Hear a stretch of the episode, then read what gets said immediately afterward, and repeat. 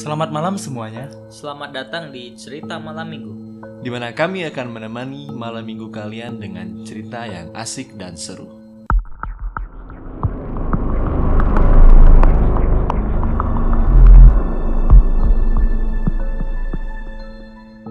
Selamat datang di malam keempat.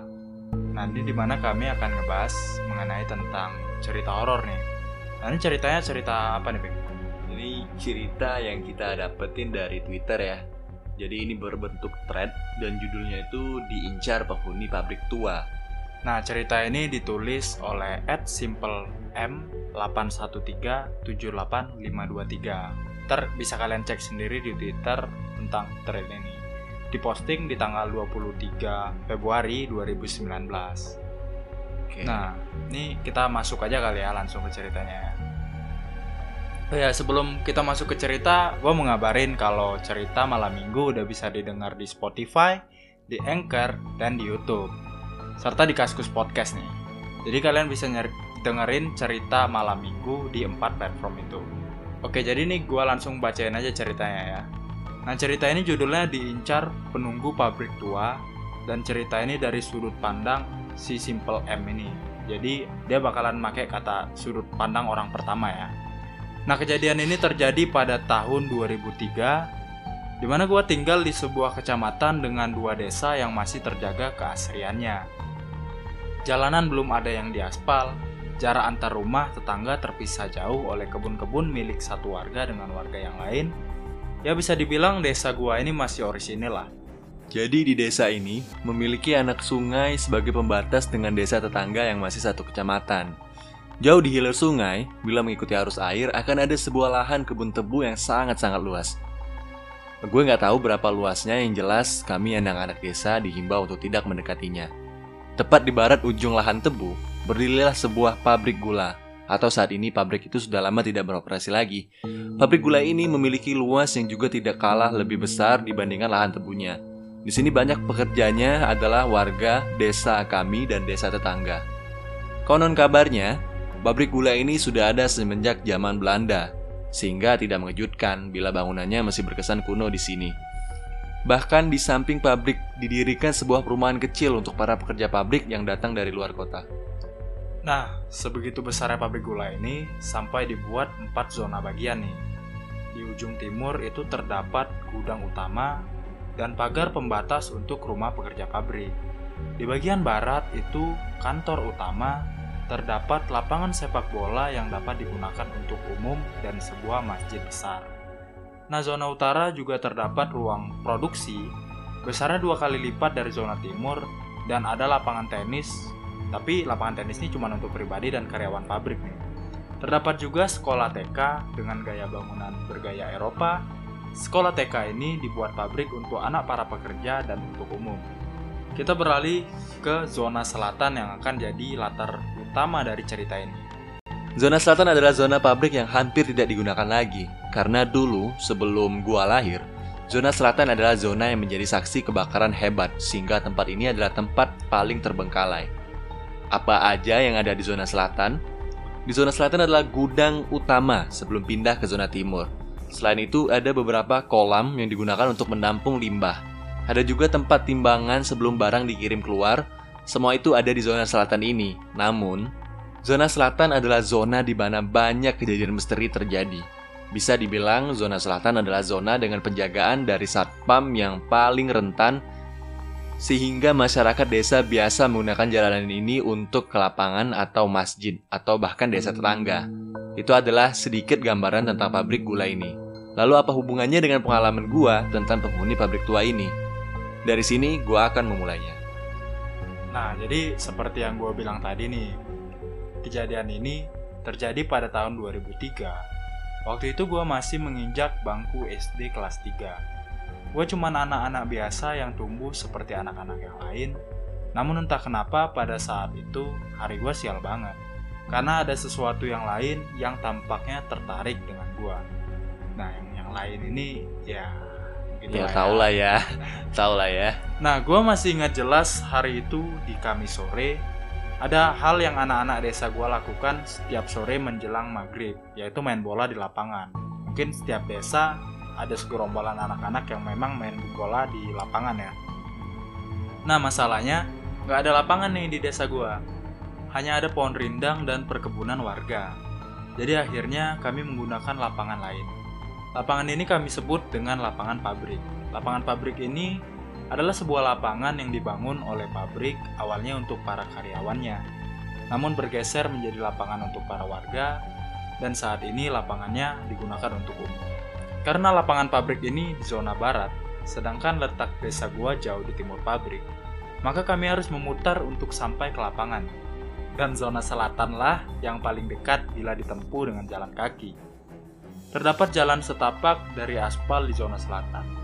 Maka ketika kami melewati jalan itu, maka kami bisa melihat dengan jelas bangunan gudang-gudang tua yang dulu pernah menjadi saksi tragedi kebakaran hebat, juga kolam-kolam limbah bekas pabrik. Sejujurnya, para orang tua di desa gua tidak menganjurkan kami melewati zona selatan pabrik. Karena konon, tempat itu adalah tempat yang angker untuk dilewati anak-anak. Namun, daripada harus jalan memutar yang lebih jauh, kami akhirnya tetap memilih jalur itu. Kami sampai di lapangan jam setengah empat sore dan akan pulang sebelum azan ma azan masjid dekat lapangan berkumandang. Waktu itu, kami keasikan bermain sehingga ketika kami sadar azan maghrib berkumandang dan hari sudah petang. Kami segera mengakhiri permainan dan berduyun-duyun untuk pulang. Ke mana kami lewat? Jawabannya zona selatan. Yang waktu itu sangat-sangat gelap dan mencekam. Padahal itu masih jam setengah enam sore. Kami berusaha menjaga lisan dan sikap saat melewati jalan itu, seperti perintah orang tua kami. Setelah melewati bangunan tua gedung lama, kami sampai di kolam limbah. Di sini, gue jadi ingat sebuah cerita yang pernah gue dengar dari bapak.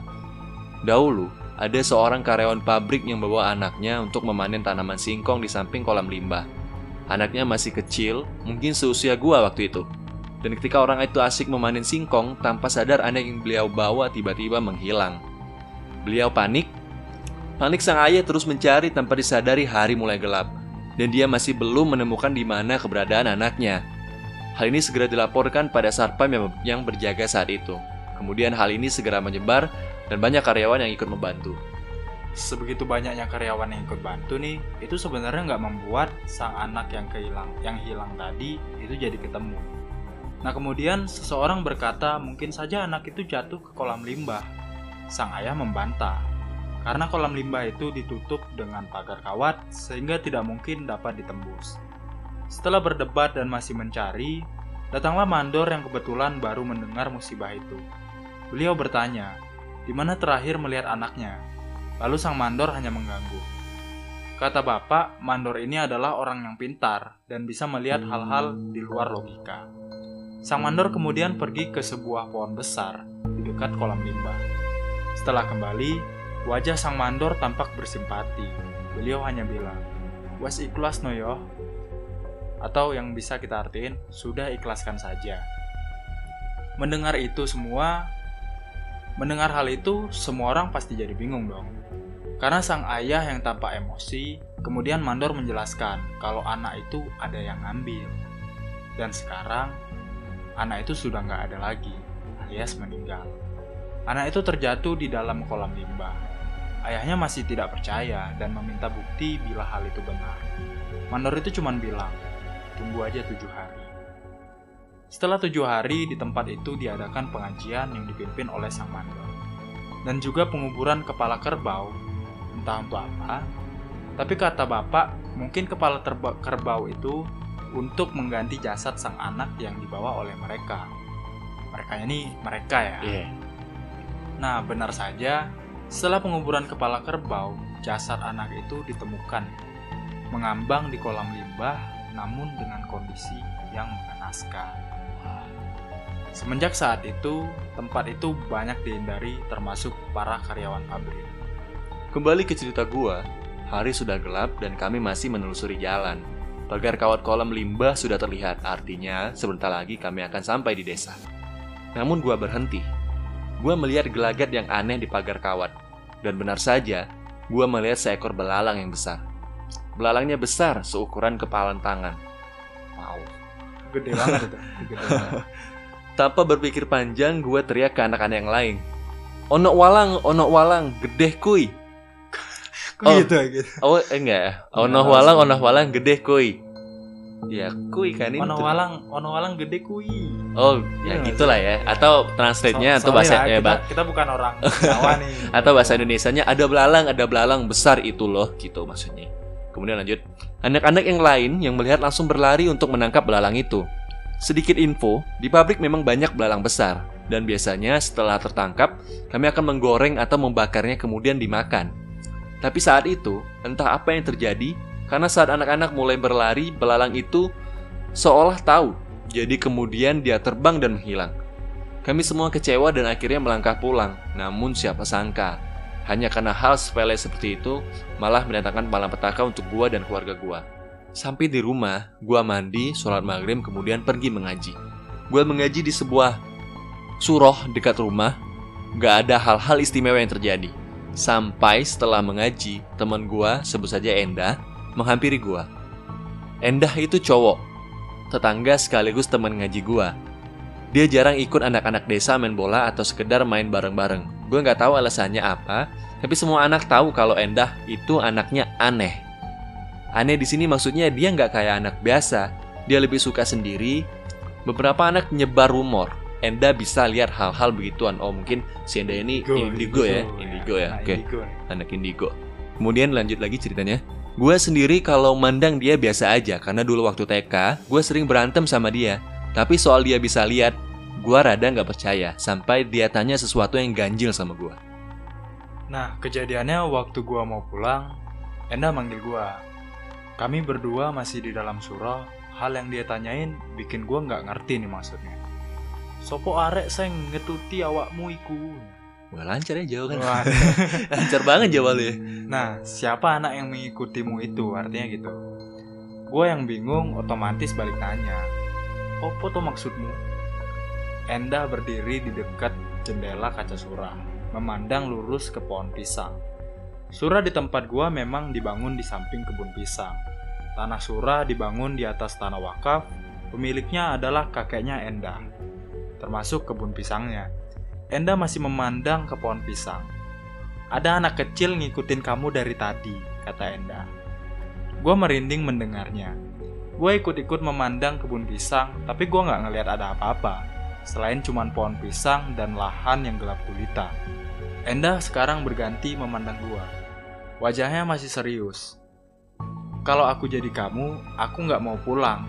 Katanya anak itu nungguin kamu, Wow. kata Endah nih. Gue udah nggak tahu lagi cara ngerespon si Endah. Tapi jujur, gue juga ngerasain hal yang sama. Mungkin karena mereka ngerasa si Endah nih aneh. Iya iya. iya. Nah, entah kenapa Allah maha mendengar doa hambanya yang dalam kesulitan. Karena sekonyong-konyong, apa nih sekonyong-konyong? Sekonyong-konyong ah, nggak tahu juga ya. Mungkin ada yang tahu bisa kasih tahu kita kali sekonyong-konyong itu apa sih? Karena sekonyong-konyong, tiba-tiba bapak datang jemput gua di surah. Katanya perasaannya nggak enak. Oh. Padahal azan Isya aja belum. Gua sempat ngelirih ke Endah, tapi masih ngelihat pohon pisang. Gua sempat ngelirih ke Endah yang masih ngelihat pohon pisang. Malam itu gua nggak bisa tidur. Badan rasanya panas banget, tapi gua nggak tahu kenapa. Waktu itu gua tidur masih bareng nyokap sama bapak di satu ranjang. Tapi bapak ada urusan jadi jaga pos ronda. Jadi cuman tidur sama nyokap aja nih. Nyokap katanya udah tidur pulas di samping gua. Sampai jam 1 dini hari, gua masih nggak bisa tidur seolah ada perasaan yang gak enak sekali. Tapi gua maksa buat merem, mungkin ada yang begitu. Mungkin dengan begitu gua bisa tidur. Ternyata nggak berhasil. Gua masih terjaga dengan kondisi mata terpejam. Semakin lama, semakin gak nyaman. Gua akhirnya membuka mata. Dan betapa kagetnya gua Waktu gua membuka mata, di atas perut gua ada anak kecil, botak, tubuhnya seukuran badan gua, duduk dan melotot ke arah gua, tapi dia nggak ngomong apa-apa, badan gua nggak bisa gerak sama sekali. Napas gua juga tersenggal, karena ketakutan, gua refleks, nyolek nyokap di samping gua. Bu, bu, bangun bu, gua bilang. Nyokap akhirnya bangun dengan enggan. Tapi begitu melihat gua ada yang gak beres, nyokap langsung tanya dengan wajah khawatir. Ini ada apa nak? Gak tahu apa yang terjadi, bibir gua berat banget buat ngomong. Nyokap semakin bingung, begitu beliau menyentuh kepala gua yang panas, nyokap jadi semakin panik. Gua akhirnya bisa ngelawan rasa takut gua dan coba ngomong kalau sekarang ada makhluk yang duduk di atas perut gua. Posisi gua tidur sambil menghadap ke atas. Tapi alih-alih gua ngomong itu, gua malah ngomong. Bu, bacakan Al-Fatihah, Bu. Bacakan Al-Fatihah. Gila nih gue merinding Iya asli. Dengar gua ngomong itu, nyokap akhirnya pergi. Beliau kembali sama bapak yang wajahnya nggak kalah panik. Ini nyokap ninggalin dia sendirian, coy. Ih kalau gue gue gue gue, gue teriak itu, Asli. gue gua- gue udah mulai Aduh. merinding nih gue lanjut ya. Bapak yang lihat kondisi gua akhirnya inisiatif manggil orang pintar yang kebetulan tetangga gua. Nyokap akhirnya baca ayat kursi sambil ngusap tangan gua. Sementara gua masih dipelototin sama makhluk itu. Dia sama sekali nggak bergerak sedikit pun. Bapak kembali sama seseorang, namanya Mbah Narno. Beliau adalah tetua dan juga orang pintar yang buka praktek pengobatan alternatif. Tepat ketika Mbah Narno datang, anak kecil itu langsung melotot sama beliau. Tapi hanya ditanggapin santai, sembari Mbah Narno mendekati gua. Beliau duduk, kemudian tanya sama gua. Hari ini kamu ngapain saja sih nak? Gua masih diam, bingung. Mbah Narno minta segelas air putih. Lalu beliau mendoai air itu. Gua yang masih rebahan dipaksa minum dengan posisi tidur. Gua nggak tahu apa Mbah Narno bisa lihat makhluk ini karena kesannya Mbah Narno kayak cuek bebek sama makhluk ini dan ajak gua ngobrol terus. Setelah minum, anehnya gue jadi bisa ngomong lancar. Kemudian Mbah Narno baru bertanya pada makhluk itu, apa yang membuatmu datang mengganggu anak ini? Bentak Mbah Narno. Makhluk itu menjawab tidak kalah marah. Anak ini sudah mengusikku, dia bilang. Gua bisa dengar jelas apa yang Mbah Narno ucapkan dengan makhluk itu, namun bapak dan nyokap tampak bingung memandang gua dari samping pintu kamar. Mengusik yang bagaimana maksudmu, kata Mbah Narno. Binatang peliharaanku mau diambil sama anak ini. Oh jadi, Pelalang tadi. jadi yang belalang yang segede kepala tangan Kepala tadi tangan. adalah peliharaan anak kecil tadi. Iya, mungkin belalangnya juga goib nih. Wah, Kita nggak tahu ya. Iya. Kemudian Mbah Narno hanya diam. Gua bisa lihat beliau sedang berpikir. Kemudian beliau bertanya masih dengan nada membentak. Kamu minta apa sekarang? Tanya Mbah Narno. Aku minta anak ini. Jawab makhluk itu. Gue merinding. Gue yang denger itu tiba-tiba gemetar kedinginan. Tapi dengan tegas Mbah Narno menolak keras-keras. Tidak bisa. Gak iso. Nggak iso dia bilang. Mbah Narno melanjutkan, kalau sampai kamu berani mengambil anak ini, besok akan kubuat berantakan rumahmu. Akan kulaporkan kamu sama Maharatu. Gua nggak tahu apa yang dimaksud sama Mbak Narno dengan Maharatu. Tapi gua bisa tahu setelah dengar nama itu, makhluk itu mau turun dari tempatnya. Wajahnya masih mendelik memandang Mbah Narno, tingginya hampir sama dengan tinggi gua. Begini saja, ayo kita melakukan kesepakatan. Ini kata Mbah Narno ya. Kalau saja sampai anak ini mengganggu tempatmu lagi, kamu bisa melakukan rencanamu. Tapi ingat, bila sampai aku tahu kamu menampakkan diri di sekitar sini lagi, tak habisi tempatmu itu. Nah, gue cuman bisa lihat makhluk itu pergi, hilang begitu saja. Banarno kembali memberi gue minuman yang didoainya. Kondisi gue semakin membaik lagi. Mbah Narno juga menjelaskan apa yang terjadi dan bagaimana bisa makhluk itu untuk datang ke sini. Rupanya gua udah mengganggu kediamannya. Belalang yang gua tunjuk bareng teman-teman, rupanya adalah belalang jadi-jadian. Dan itu milik makhluk itu. Beliau tidak terima dengan apa yang gua lakukan, sehingga mengincar gua, sedangkan teman-teman gua itu nggak ada yang diincar. Bah Narno juga menjelaskan ada alasan kenapa makhluk itu begitu ingin diri gua. Karena gua punya darah hangat, bahasa Jawanya itu hangat getih. Oh mungkin kayak apa ya? Darah darah suci gitu kalau di vampire gitu ya. Darah suci kan darah ya. darah suci. ya. Mungkin hawanya itu yang dipandang auranya itu Menarik gitu ya, ya. menarik, beda menarik, bagi si gitu. anak tadi. Heeh. Nah, ketika beliau mau menjelaskan, rupanya Bapak menghentikan Mbah Narno. Seolah-olah Bapak nggak mau gua denger hal itu. Intinya, Bah Narno mulai sekarang akan mengawasi gua dan melarang keras gua untuk mendekati tempat itu. Bahkan lewat pun tidak. Gua akhirnya nurut. Dasarnya ya gua emang penurut sih. Namun apakah semuanya berhenti sampai di sini? Jawabannya tidak semudah itu.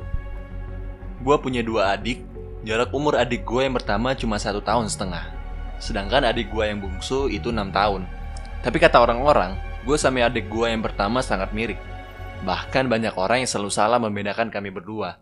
Di sinilah bencana itu datang kembali. Adik gue nggak tahu apa-apa soal kejadian gue didatangin makhluk itu di kamar.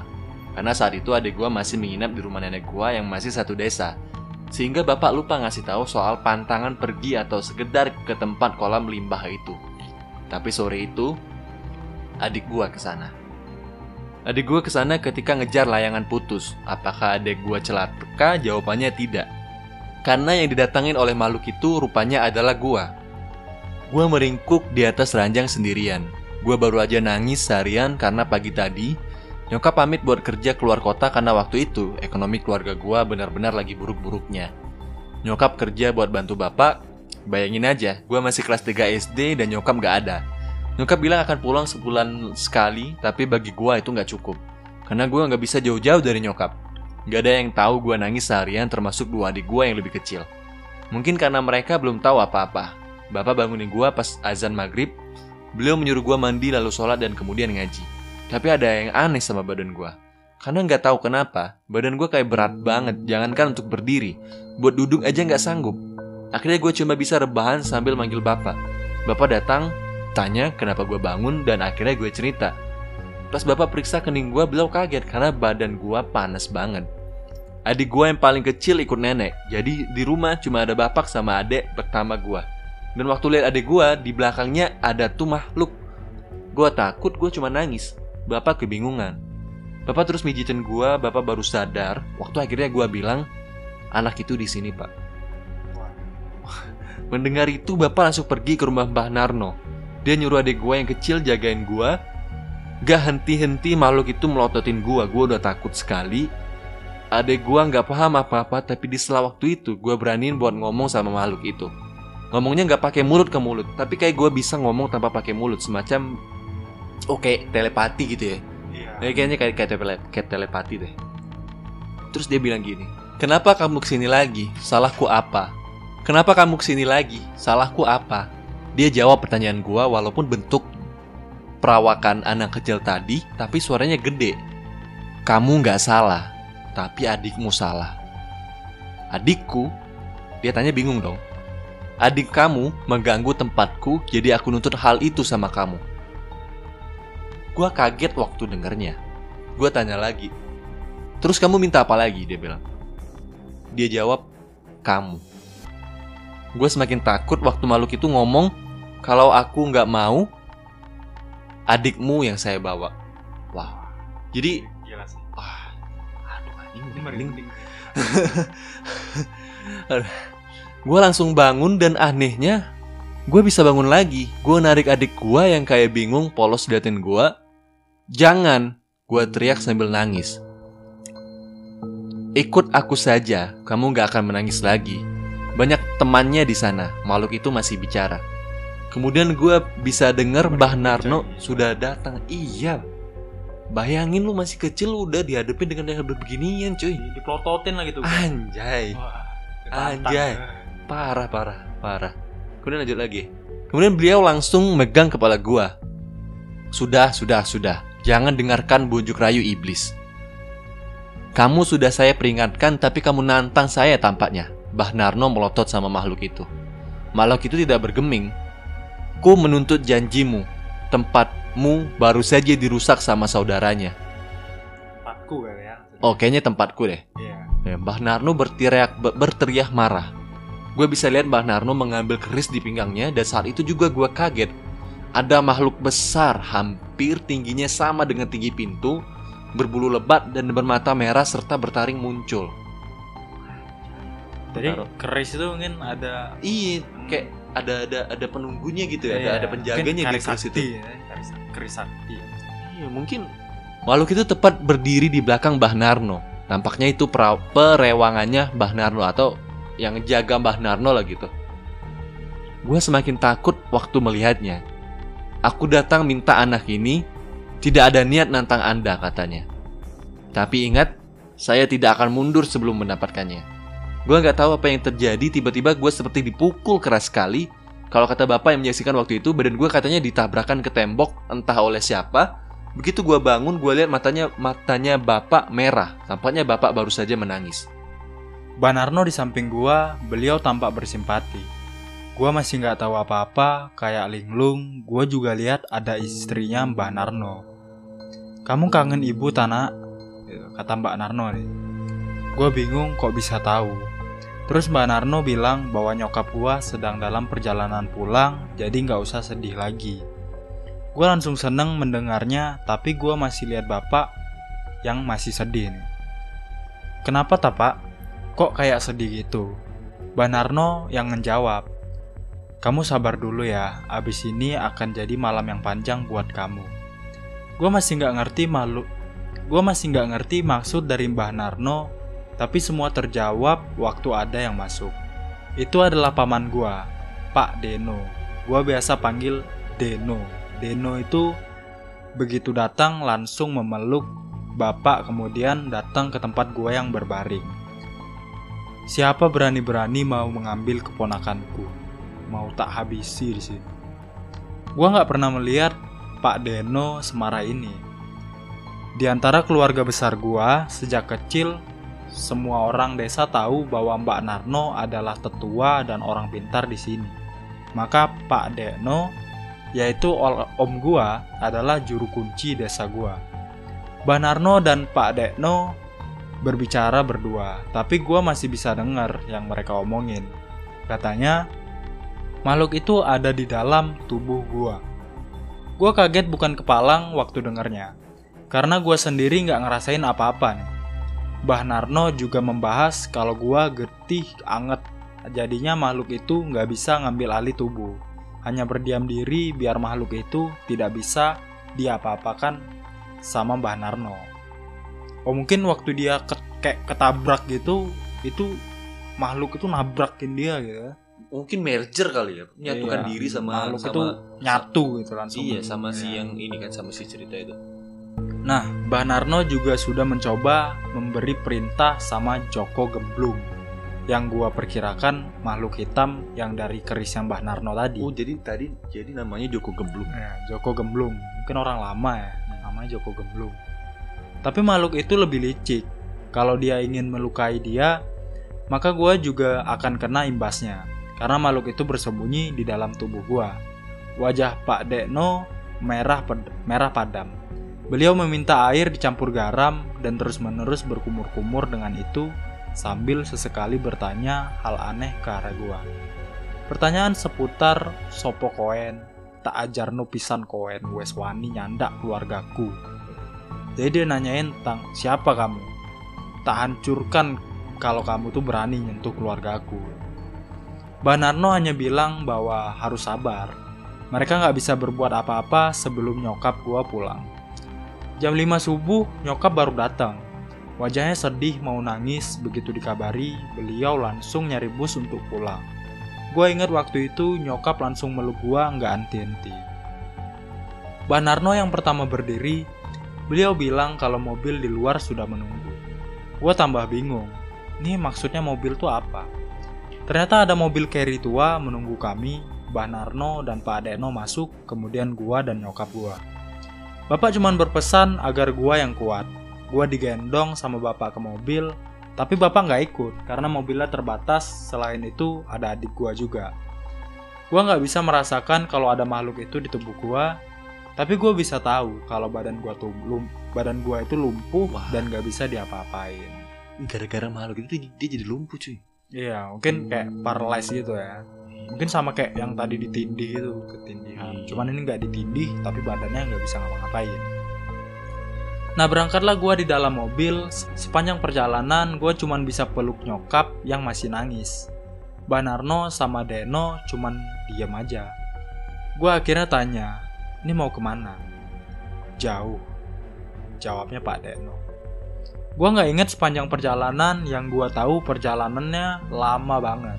Hampir 6 jam, terakhir sebelum sampai, gua masuk ke jalanan yang samping kiri kanannya itu hutan.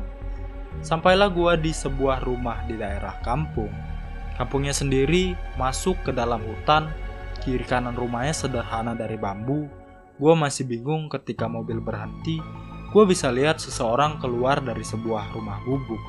Perempuan sudah tua dan di bibirnya ada warna merah-merah.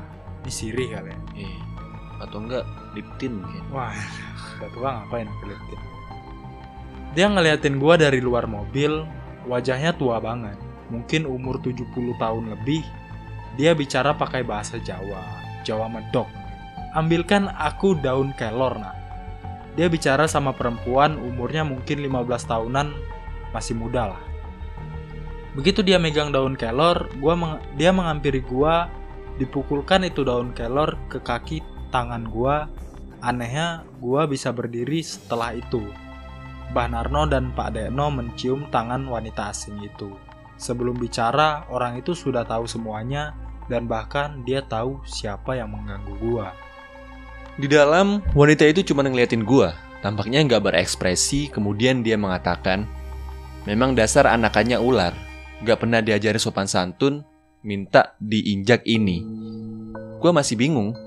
Di situ gue baru tahu kalau wujud makhluk itu sebenarnya adalah ular. Bah Narno yang pertama bicara, gimana ini nyai? Apa dipaksa keluar? Gak bisa, jawab wanita itu tegas. Raiso ya. Ular itu licin kayak belut. Apalagi anak ini darahnya hangat. Aku saja langsung tahu sekali lihat. Wanita itu kemudian melihat Pak Deno. Kamu nggak, kamu kok nggak bilang punya keluarga yang kayak begini? Pak Deno yang orangnya tegas tiba-tiba pucat. Saya tidak berpikir sejauh ini, Nyai. Saya kira dihilangkan saja mata batinnya sudah cukup. Wajah wanita itu merah, seperti ingin marah. Kemudian dia membentak! Harusnya kalau ingin benar-benar menghilangkan gak begini caranya. Setelah itu gua dan nyokap disuruh istirahat di sebuah kamar sementara Mbah Narno, Pak Deno, dan wanita itu pergi. Sore menjelang maghrib gue dibangunin nyokap. Diajak makan kemudian balik ke kamar. Di situ gue baru dikasih tahu kalau nama wanita yang membantu gue tadi namanya Nyai Asih. Beliau bukan dukun, hanya seorang biasa, tapi sering dimintai tolong orang lain. Kabarnya beliau sakti. Wow. Nyokap tanya kapan Mbah Narno, Pak Deno, dan Nyai Asih kembali. Perempuan itu hanya bilang, mungkin malam. Gua nggak tahu ke mana mereka pergi. Perempuan itu tampak mempersiapkan sesuatu kayak semacam air yang diperas, entah dengan daun-daunan. Ketika dia menghampiri gua, perempuan itu bilang, ini untuk menghangatkan badan. Airnya keruh, ketika diminum rasanya pahit, nyaris kayak jamu. Setelah menunggu lama sampai akhirnya gue ketiduran, gue kaget waktu nyokap bangunin. Di ruang tamu, Mbah Narno sudah menunggu. Beliau menggandeng tangan gue. Nyokap disuruh tinggal di sini. Ketika gue keluar, gue bisa lihat Pak Deno, Nyai Asih, dan seorang lagi lelaki berjanggut putih. Wajah lelaki ini mirip le- le- mirip lelaki tua pada pada umumnya, hanya saja tampaknya beliau ramah tidak seperti Nyai Asih yang cemberut. Mereka ngajak gue jalan-jalan malam. Mbah Narno di kanan gua sama Pak Deno, di samping kiri lelaki itu dengan Nyai Asih. Tidak ada percakapan apa pun. Jalanan yang gua tempuh banyak pohon-pohon besar dan jujur gua takut karena kayak sedang diawasin. Tidak apa-apa, ada saya di sini kata lelaki itu. Nyai Asih hanya mengatakan kalau nyaris semua makhluk di sini membenci gua. Lebih tepatnya apa yang gua bawa yaitu makhluk itu. Tapi karena gua nggak bisa lihat, jadi cuma bisa merasakan. Lama berjalan akhirnya gue sampai di pendopo. Kayak semacam rumah tapi hanya ada satu ruangan. Wanginya harum. Dan ketika gue masuk, gue pusing sekali nyaris pingsan. Tapi Nyai Asi masukin benda yang biasa dia gigit ke mulut gue. Jijik awalnya, itu benda biasa digigit wanita tua itu tiba-tiba dimasukin ke mulut gue. Rasanya pahit, sangat pahit malah. Gigit saja itu, kata Nyai Asi. Di dalam ruangan itu cuma ada tempat tidur di tengah. Gue disuruh rebahan tidur, Mbah Narno duduk bersila, sementara Pak Dedo hanya berdiri di sisi lain. Nyai Asi dan lelaki asing itu mengawasi di pinggir. Setelah semua pintu dan jendela ditutup, gue bisa mencium aroma bunga yang menyengat. Pertama, buka mata batine, kata lelaki itu. Nyai Asih masih memenangi gua tanpa ekspresi, sementara lelaki itu nyentuh mata gua, dia nyuruh gua merem, gua nurut. Gua nggak bisa lihat apa-apa, cuma dengar suara Mbah Narno dan Pak Deno komat kamit. Pelan, kepala gua kayak ditekan. Sakit rasanya. Gue sampai teriak, kepala gua kayak diinjek-injek sama orang. Padahal itu cuma tangan lelaki itu yang nempel di mata gua. Setelah gua teriak-teriak kenceng, akhirnya dilepas. Ruangan yang awalnya cuma diisi empat orang, tiba-tiba jadi rame. Wah, gila sih ini. Jadi dia bisa ngelihat jadi ya. Iya. Karena dibuka mata batin, dia lihat rame banget. Iya. Kemudian gue lihat makhluk yang wujudnya aneh-aneh. Ada yang kepalanya mirip sapi, sampai ada yang nggak punya wajah. Gue merem lagi, tetapi laki itu ngomong, kalau mereka ke sini gara-gara apa yang gue bawa.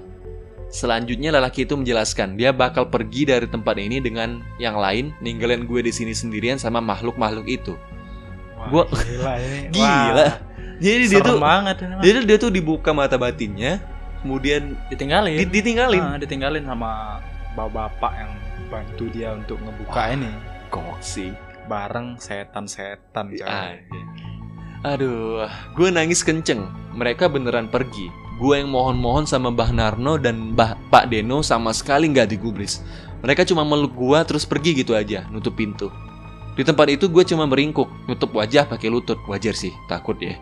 Iya. Gue gue juga kalau di situ, waduh, Ya jelas lah. Gua gua ngelihat satu orang aja udah cabut dulu. gue mau, lari rasanya waduh Gak bisa gue bayangin lagi kejadian waktu itu Sampai sekarang gue masih lemas Kalau ingat kejadian itu Tapi anehnya Gue gak diapa-apain Gue cuma dipelototin doang Lama gue di sana hampir sepanjang malam Kalau singkat gue Sampai gue kaget waktu ada yang gedor-gedor jendela sama pintu Keras banget Suaranya bikin gue teriak-teriak nangis Terakhir yang gue inget Gue lihat Mbah Narno dan Pak Deno megangin tangan dan kaki gue Sementara Nyai Asi megangin kepala gua. Badan gua nggak keruan. Tempat itu udah sepi lagi, tapi sakit sekali badan gua. Kayak ada ribuan makhluk ada di dalam tubuh gua. Gue cuma denger Nyai Asih bilang, "Tahan, Ger, tahan." Rupanya semua makhluk itu baru aja dikumpulin sama Nyai Asih dan Pak Deno sama Mbah Narno. Mereka dikumpulin buat dimasukin ke tubuh gua. Iya, tubuh gua yang kecil ini diisi makhluk sebanyak itu. Gua jerit, tangan Nyai Asi rasanya panas sekali kayak bikin kulit gua kayak melepuh. Setelah itu gua nggak inget apa-apa lagi karena bangun-bangun gua udah di kamar sama nyokap. Kejadian semalam kayak mimpi bagi gua. Nyai Asi masuk ke kamar dan kemudian duduk di samping gua. Kali ini gua bisa melihat dia senyum. Giginya rupanya ompong, suaranya serak. Sepertinya semalam adalah hari yang melelahkan bagi beliau. Harus berteriak-berteriak supaya gua tahan rasa sakit itu. Untung kamu bisa bertahan. Ular itu tidak mau pergi meskipun dihajar oleh setan seba- sebanyak itu. Yang tak- Ya, jadi jadi dia tuh dibuka mata batinnya. biar dia bisa ngelihat jadi uh, makhluk itu pun tertarik mungkin ya karena untuk- kan auranya beda tuh Oke oke ketika dia jadi lihat. jadi awalnya tuh dia tuh kan ada ada si ular tadi kan di badan dia. Kemudian Iya. mata batin si anak ini dibuka dan oleh si Nyai Asi tadi dimasukin makhluk-makhluk yang lain ke, tu- ke tubuh anak itu supaya si makhluk-makhluk itu ngusir yang ular tadi. ya? iya jadi Oh, uh, gitu, gitu, kalah gitu. mungkin ya Iya, si iya, ular iya, tadi iya, itu. iya. nah di sini beliau memberitahu soal maksud getih anget nah jadi yang kita bahas dari Iya, tadi soal getih anget ini kenapa Dekno dulu sempet melakukan hal itu Nyai Asi hanya bilang kalau punya getih hangat itu hal yang tidak bagus karena dasarnya ada manusia yang begitu disukai jin atau setan dan sebangsanya. Getih hangat adalah darah yang yang hangat ini. Nah, itu bisa memancing makhluk itu untuk masuk ke dalam tubuh menguasainya. Tapi masalahnya nggak ada yang tahu apakah si getih hangat itu tiang kembar. Maksudnya itu jodoh. Nah begini aja, biar kalian gak bingung tuh. Pernah lihat manusia yang kerasukan jin dan jinnya itu nggak mau pergi nih. Hmm. Bahkan udah dirukiah tuh puluhan kali, tapi jinnya nggak nggak mau pergi nih. Hmm. Nah jadi penjelasannya itu si manusia itu itu getih anget dan jin yang dimasuki itu adalah tiang kembarnya. Jadi mereka tuh udah berjodoh gitu. Oh, kayak magnet kutub-kutub magnet Iya, gitu ya. jadi nyatu dan si jin ini bener-bener nggak mau pergi lah. Nah jadi kabarnya jin atau makhluk sebangsanya ini bisa merasuki orang-orang tertentu yang terutama dicari adalah si getih anget ini. Jadi seandainya begini, ada jin yang mengincar gua. Kebetulan jin itu ternyata tiang kembar gua. Sudah selesai, Nyai Asih tidak akan bisa berbuat apa-apa. Tidak ada yang bisa dilakukan lagi kecuali mati. Ngeri sih. Saat manusia itu mati, si jin juga selesai. Jadi si jin juga selesai. Di sini gua cukup ngeri mendengarkannya. Nyai mence- bercerita pernah ada kasus kayak gini nih. Hmm. Seorang wanita tua berumur kisaran 40 tahun dan dia adalah getih anget. Dia diincar oleh seo- seseorang yang kebetulan tahu bahwa si wanita adalah getih anget. Ada sebuah benda yang sengaja ditinggalkan di rumah wanita ini. Ketika dibuka, jin itu masuk ke tubuhnya.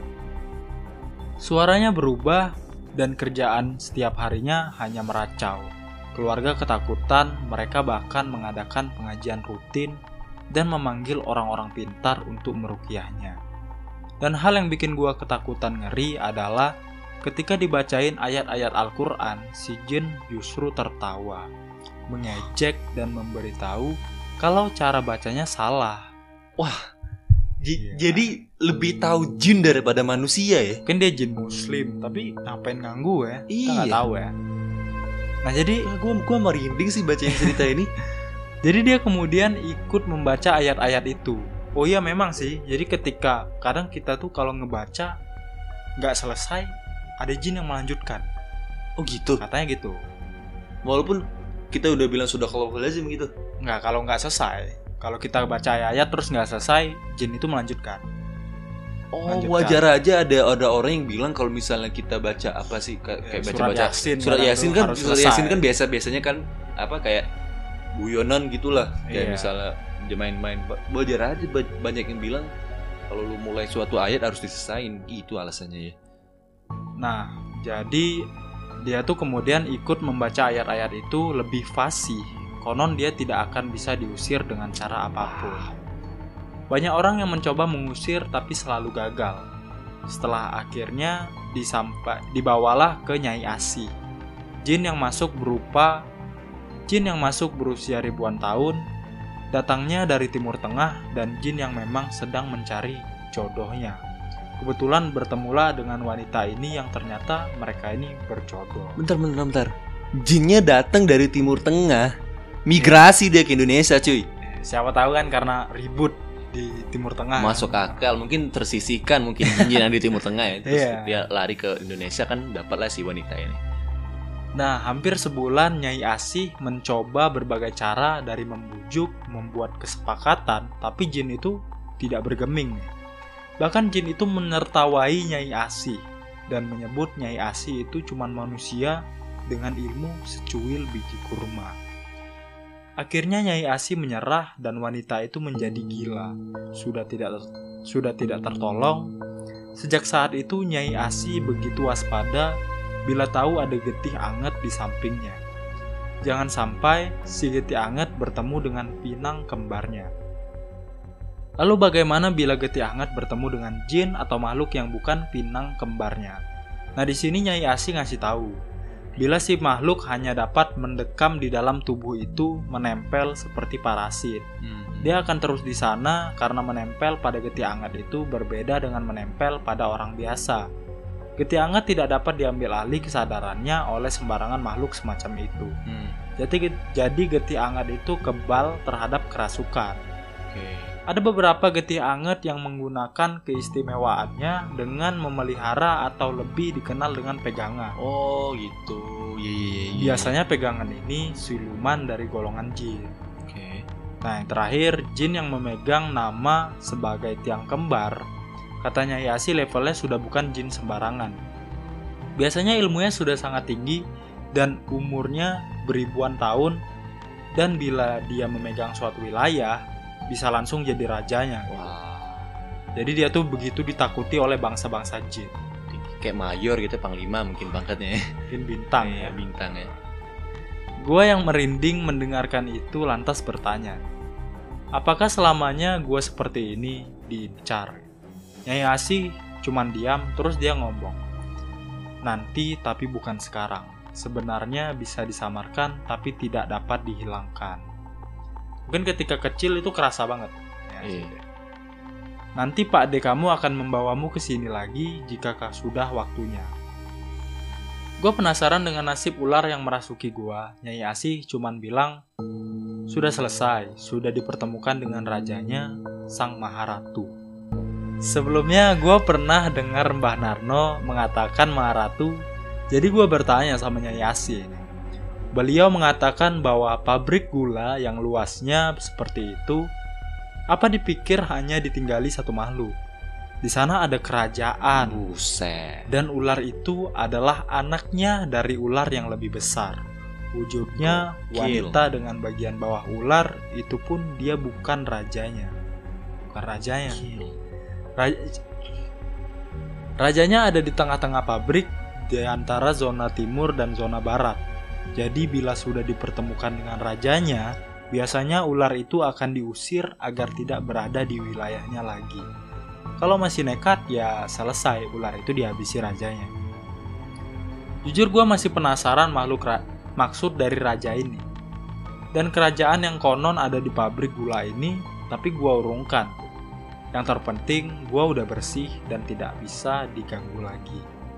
Gue balik sama Mbah Narno, Deno, dan nyokap. Pas di jalan, gue ingat kenapa gue nggak melihat laki-laki berjanggut itu lagi. Oh yang berjanggut tadi tuh, janggut putih ya. Oh. Mbah Narno mengatakan kalau itu adalah jin yang selama itu ikut Nyai Asi, jin muslim dan dia membantu mengeluarkan makhluk itu, alias ikut masuk ke tubuh gua.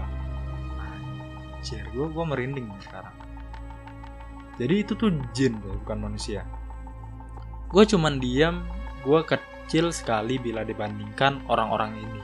Pengetahuan gua hanya sebatas ya bahwa memang ada dunia lain yang hidup berdampingan dengan gua. Selama ini ada dunia yang kita tidak mengetahui rupanya. Begitu sampai di rumah, adek gua dikasih tahu bapak untuk tidak bermain di dekat pabrik lagi, termasuk gua. Nyokap nggak jadi kerja dan akhirnya tetap tinggal sama gua, tapi semenjak saat itu tapi semenjak saat itu, gua jadi bisa ngerasain hawa keberadaan mereka. Gua sangat sensitif terhadap hal-hal seperti itu. Udah, mungkin di indigo. Iya, udah udah udah bisa. Karena kan mata batinnya tadi kan terbuka kan? Iya, tapi nggak tahu ditutup lagi atau enggak ya. Iya. Nah terakhir gua ketemu sama Endah suatu hari dan dia bilang waktu lewat rumah gua dia lihat dari jauh ada wanita bertubuh ular ngeliatin rumah gua dari jauh. Si ibunya tadi ya, yang Ya, punya ratu, anak tadi ratu kan? Tadi katanya. Oh, si ratu ya? Iya. Dia cuma ratu bukan raja kan Oke. gitu. Gue cuman bisa merinding mendengarnya dan milih nggak berkomentar soal itu. Lain kali gue bakal ceritain kerajaan yang ada di pabrik itu. Selama gue hidup sampai saat ini, gue dengar banyak kisah yang nggak kalah bikin merinding tiap mendengarnya. Nah tapi nggak sekarang. Jadi ini akhir dari cerita Oleh si Simple, Man Simple tadi Man ya. ini. Gila itu cerita yang, cukup membuat kita bergidik sih di sini bacain ceritanya walaupun cuman bacain doang dong. Nah ini panjang banget ya Iya. ceritanya. Nah tapi ada hal beberapa yang menurut gue menarik nih di sini. Ini tentang kayak eksorsis ya berarti ya. Iya, exorcism. gitu. Setan, Pengusiran setan.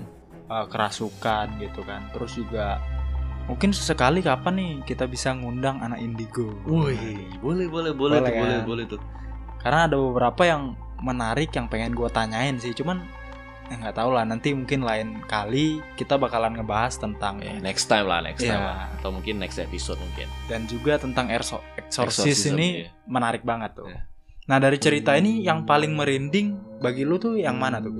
Ih, menurut gue yang yang men- uh, mendekati bagian akhir tadi yang ketika dia di di pendopo di gubuk tua itu Oh ya. kemudian dibuka mata batinnya perasaan dia pertama kali melihat makhluk-makhluk Iya, halus tuh sih. pasti pasti waduh, Apalagi ditinggalin. pa- apalagi Wah. ditinggalin sendirian dan Ditinggalin dan sendirian. dan ini di cerita ini si anak itu masih 3 SD berarti sekitar Iya, 9 tiga tahun SD. ya 9 tahun Iya, atau 8 sembilan tahun, tahun. 9 tahun umur 9 tahun dan harus men- me- apa menghadapi penampakan makhluk-makhluk yang kalau kita dengar atau kalau kita bacain di ceritanya tadi ada yang palanya bentuk sapi ada yang nggak ada nggak ada mukanya yang pastinya bikin merinding banget dan dia menghadapi itu sendirian itu sih yang bikin gue merinding Tapi sebenarnya kayak orang-orang indigo itu mungkin emang dia dari kecil kan udah ini Iya iya iya. iya. mereka udah ngelihat kayak gitu dari lebih di bawah dari 9 tahun coy Mungkin pas lahir kali. Iya mungkin udah ngelihat Hmm. susternya ternyata alam gaib. Waduh. Nah, kita nggak tahu kan nah jadi kita sih nggak pernah ngerasain ya karena di antara kita berdua nggak ada yang indigo Akbar sama Dika pun bukan indigo ya Iya tapi eh, si Akbar IndiHome sih. ada indigo ya pakai terbawah Paket Wah. terbawah. IndiHome paket bawah lagi. Ya udah mungkin itu aja episode hal- kali ini tentang cerita horror thread dari si dari akun Simple Man ini dengan judul diincar penghuni pabrik tua. sampai jumpa di malam minggu selanjutnya Bye bye.